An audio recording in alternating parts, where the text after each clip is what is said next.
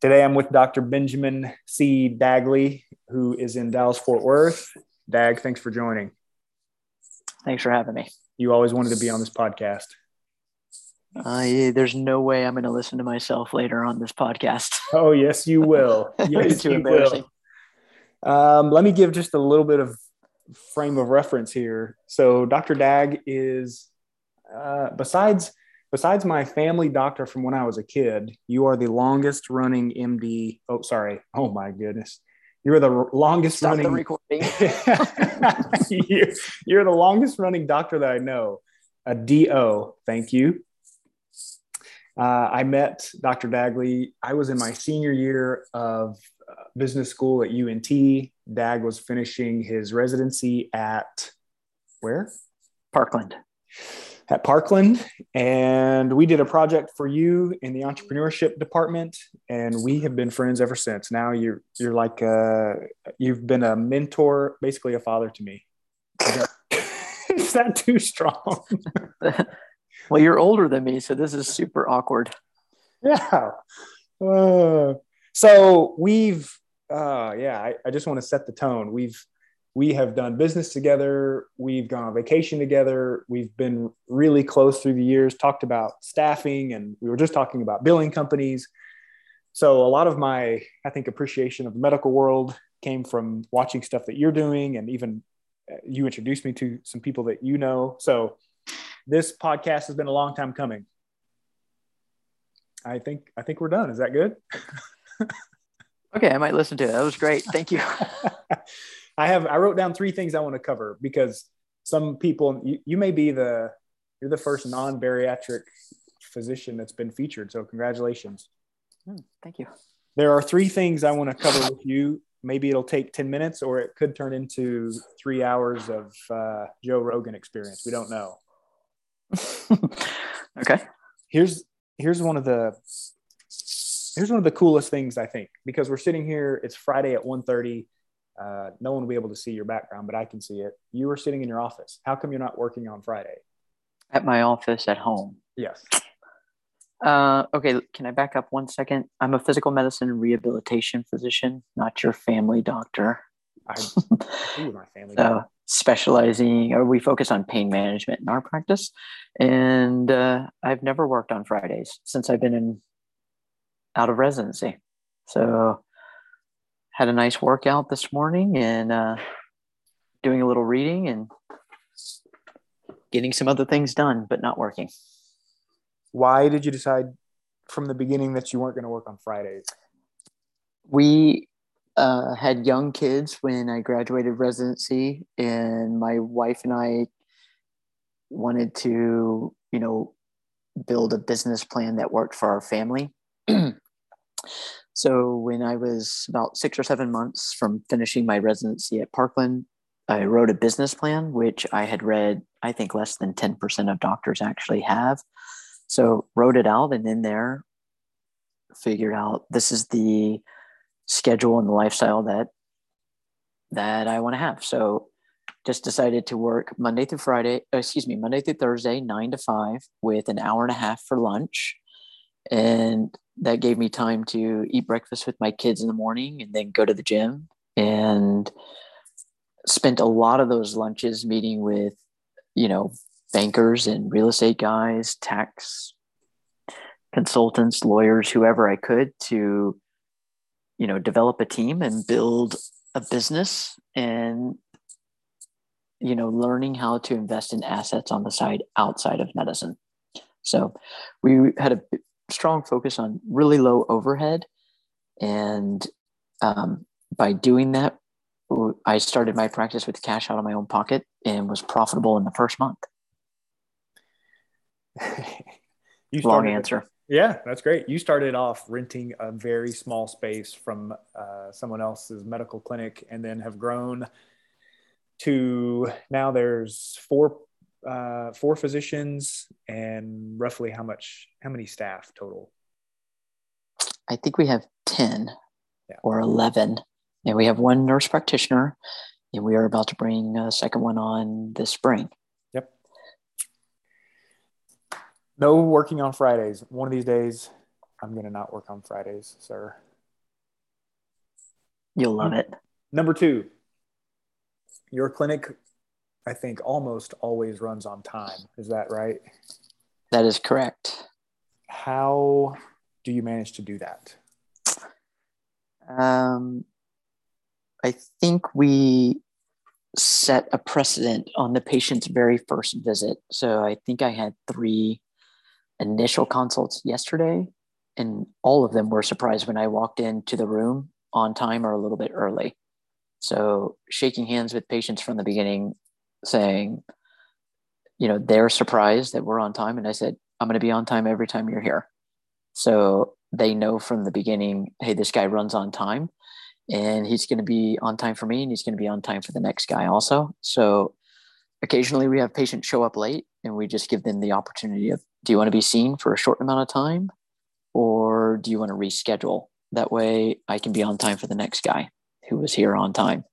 So the other thing I do is try to ask strategic questions to patients to get the information I need. So I know that sounds cliche almost, but asking the right questions and getting that information quickly gives you time to talk about the other stuff that's important in the patient's life. So, in the pain management world, I think one of the most important questions that we have on our initial consult is what do you do for fun?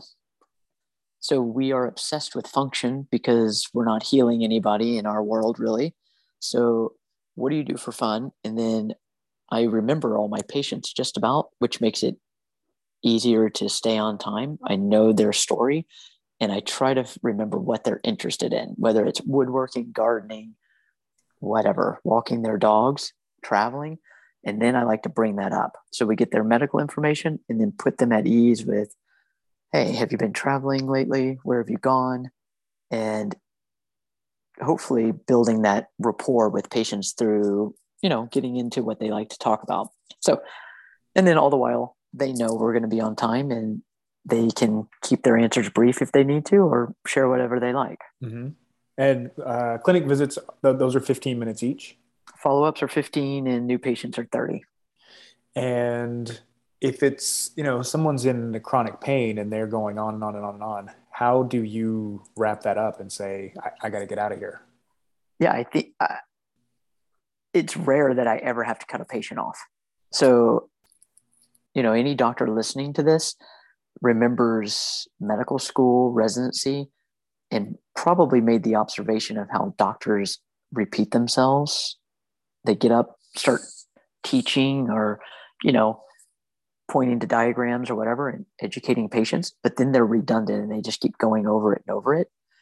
And I don't do that. I'll just speak slowly, try to mirror the patient. And then as I'm going along, asking them, does that make sense? Does that make sense? Do you see what I'm saying? Do you have any questions? But not repeating the whole speech multiple times. I think that cuts down on time huge. And then, yeah, I try to go as long as I can. Let the patient, or just listening and let the patient talk. Rarely does a patient talk over five minutes straight. Mm-hmm. Hmm. And are you still refunding people's um, you're what you're refunding their copay? Copays. Yeah, if I'm late, I'll refund their copay. How many times has that ever happened? Um, uh, probably less than 10. And I've been in practice 14 years. I would guess less than 10. It's rare, but it can happen. So, yeah, I once heard a story about a CEO, one of my patients told me this story, said her boss, who's a CEO of some business, went to see a dermatologist, had to wait over an hour, and ended up seeing the doctor, then left and sent the doctor an invoice for his time. He had it at 250 bucks or something like that, and the doctor paid it. so, yeah, it impressed upon me. It, so we have patients who, you know, are disabled, and then we have CEOs that come in and I think if you treat the every single dude, excuse me, every single patient as important, that their time is just as important as your time and just as important as the next patient's time, whether they're employed or not, that goes a long, long way. I, it seems like we've built a practice based on just running on time and being respectful. Mm-hmm. It's so easy because doctors are notorious for disrespecting patients. Uh, yeah, I think when you're late, you're showing the patient, I'm more important than you are, and my time is more important.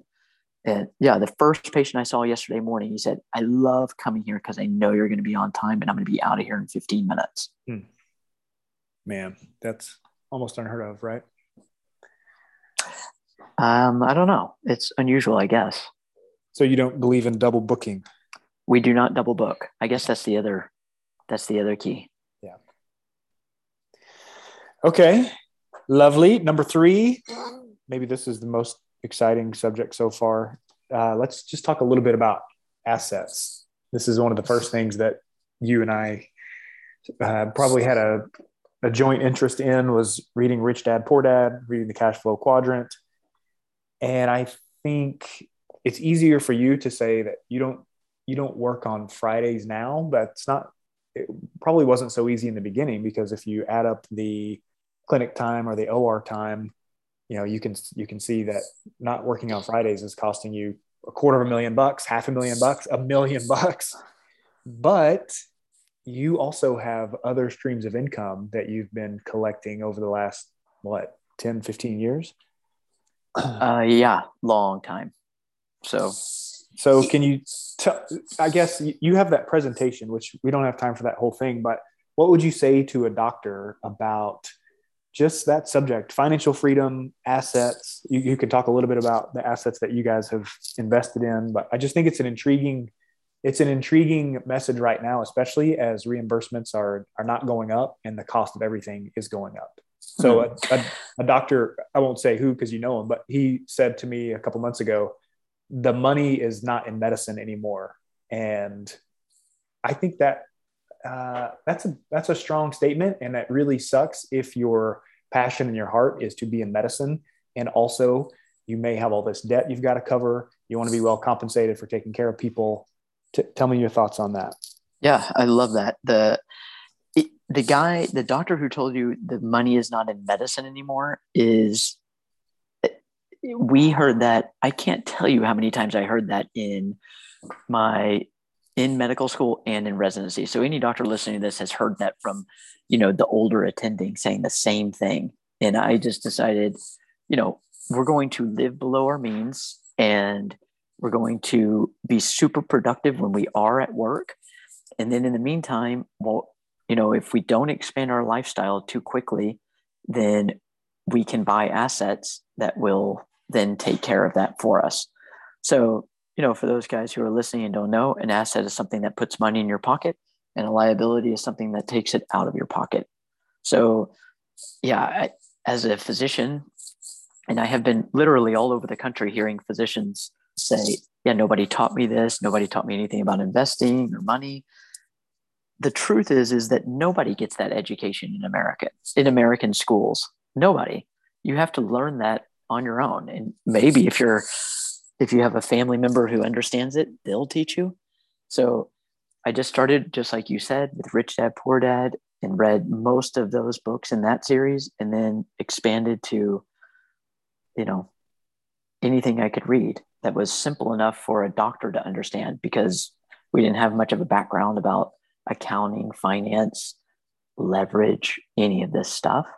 So, yeah, the if you have assets on the side, it takes a significant amount of pressure off. I have talked to physicians who, for instance, have patients who, you know, they see them on their schedule and it just ruins their day. You know, those kind of patients don't belong in your practice. You don't have compassion for them.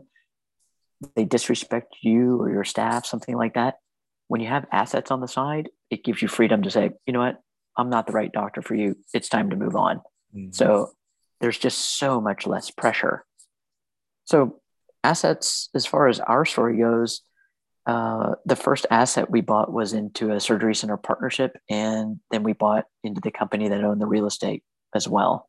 So that one took four years before it was really profitable, and it has turned out it's gone off like gangbusters. We bought Maddie knows we bought shares at six thousand dollars, and now they're worth almost one hundred and fifty thousand bucks. So, of course, we all like to remember our success stories. I've had some bomb, I've had some terrible investments, some bombs. So, uh, as far yeah, our main thing is to invest in real estate, cash flowing real estate, and that has worked out great. Hmm. Um, surgery center, equipment company, some real estate. What's I mean, what? So, what do you look for now? What do you at this point in your career? You have three other physicians at the practice. Are you still working the same amount of hours? Are you looking to invest more? What does that look like? Uh, yeah, always looking to invest and still uh, working the same amount of hours. Yeah. Uh, I take, you know, every Friday off gives you seven and a half weeks a year, I think. And then I probably take another six or seven weeks off during the year to, you know, vacation with the family or my wife, whatever. Mm-hmm or even Maddie. We've taken some vacations together. Mm-hmm. So, um, but always looking for deals. I have my bullet points for investing for doctors. If you want to hear, absolutely. But, or you can pause for just a minute till I find it. Okay, let me do that. Okay, we're back. Okay, these are my financial keys. So, like I mentioned, I have had several busted deals and I am not a badass. So, some of these are uh, through some painful experiences. Okay. First, live below your means. We just covered that a minute ago. It certainly takes a lot of pressure off. Fill out a financial statement at least twice a year. The financial statement, you can go to Google and type in you know uh, financial statement and print it off. This is your report card when you leave school robert kiyosaki says. So this lets you know what your net worth is. It just takes your assets minus your liabilities and you sure hope it's a positive number. Number three and i think may, this may be the most important one you ask what do i do now invest in times of crisis so when the world is falling apart, like it did in 2008, 2000 through 2010 or so, when the real estate market crashed, that's when we bought most of our real estate. When the stock market crashed during COVID and everything went down 40%, that's when we bought into the stock market. So I'm not a stock picker. I think that's crazy and that doesn't work very well. So I think index funds are the safest thing to do. So invest in times of crisis here's number four avoid all deals where all parties involved do not have skin in the game. This is my, I have medical students and residents who spend a month with me here and there. And this is my big take home message. Do not ever do a deal that all the players involved don't have money in the in it. Not just sweat equity, they got to put money in it no matter how good the deal sounds. If it, if they don't have skin in the game, I would avoid it and move on to the next one. There's going to be another great deal coming along later that week, probably. Number next, listen to your spouse. It's okay to say no, is my next one. Own real estate or you're going to work forever. So it's super important to understand how real estate is taxed, how it affects your balance sheet, and what it means to have cash flowing real estate. Not just, I'm not talking about buying real estate that oh, hey, in a few years, this thing's going to be worth a lot of money. I'm talking about real estate where you have a tenant or a renter in there and they are paying you more than the note is worth or is costing you each month. That's very simple. Uh, number eight, understand tax law as best you can. This is surprisingly easy. It is shockingly easy to understand more than some CPAs do. So a little bit scary. And then the last thing, if you're not going to do anything at all and you're not going to read, you're not going to, you're not interested in real estate, then I would invest in Vanguard VTSAX. That index fund is, fund is probably the best performer with the least fees, the lowest fees. There you go. Thanks for letting me share all that. Piece of cake. The road. What do you what do you call those? The keys to those are my financial keys. Financial keys. Why do you think a lot of physicians uh, is it i mean i don't think i've ever worked in any industry where someone had I mean, as a as an entrepreneur or a business owner you have a lot of things to keep in your head at once. And then you put that with being a physician, which is I think the it's either as much or even more of things you have to keep in your head at once, and then you take a business owner and physician's schedule, which is demanding down to the minute literally being managed to the minute. And sometimes there's not enough space in it for everybody that wants to have your ear. Uh, you know staff's trying to get to you patients trying to get to you vendors coworkers partners uh, family. Is that the reason why physicians sometimes aren't keen or interested in investing? They just don't they just don't have enough time to pick up another thing and check it out. Yeah i think that's part of it. The i think a lot of people if we're honest we shut down when we hear the topic of money. Maybe it was the way you were brought up or whatever your relationship with with money, you just shut down. So we've all talked to people who say, "Yep, I don't, I don't like to think about money. I don't want to talk about money." That's so silly to me because money determines what you do with your time, your most important asset ever. The other thing, getting back to physicians, is it's hard for physicians to say no to one more patient, uh, work through lunch. Will you do another surgery? Can you work New Year's Eve? That guy's deductible is going to start over tomorrow. Let's add one more on, one more on, one more on. And before you know it, you're doing good work, you're having success, and you're you're a slave to your own success and your own creation, this this practice you've built.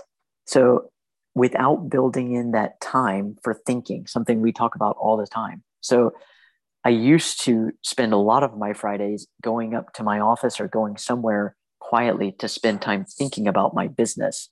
How can we do it more efficiently? How can we automate this?